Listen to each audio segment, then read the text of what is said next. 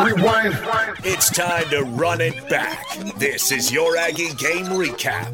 Aggies out running. Ball slip, one on one, attacks, puts a shot up and in! And Utah State leads 6 0 right out of the gate. Two minutes into the game. Slings it cross court to Uduje. Good look for three. Yes, there's the three. Josh Uduje hits the three. Aggies lead by two, 15 to 13.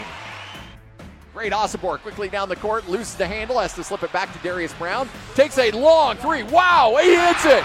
Six feet behind the line. Darius Brown buries the three, and we're tied up at 21 apiece. Whoa!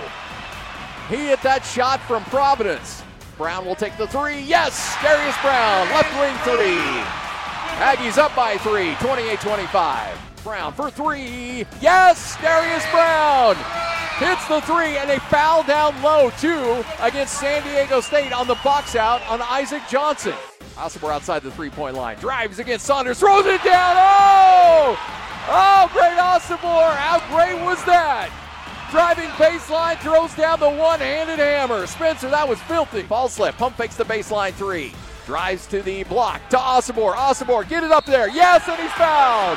Great Osobor, the bucket, and the end one opportunity. Osobor gets Hyde, crosses him over, drives. Physical driving layup. Hyde had no chance as Osobor's now got double figures with 11. What a beautiful play, and what an enormous second half Great Osobor's had. Darius Brown will take the left wing three. Yes! Oh, baby! Aggies back up by 10. Darius Brown, 18 on the night tonight. Osobor in the post, puts the shot up, no good. Tip to Brown. Brown at the three. Yes! It's the three. What a shot. This place has gone nuts. 64 58 and the Aggies lead by five, 68 63, and that's over. Utah State gets the win, and they knock off the Aztecs. What a game tonight here in Logan.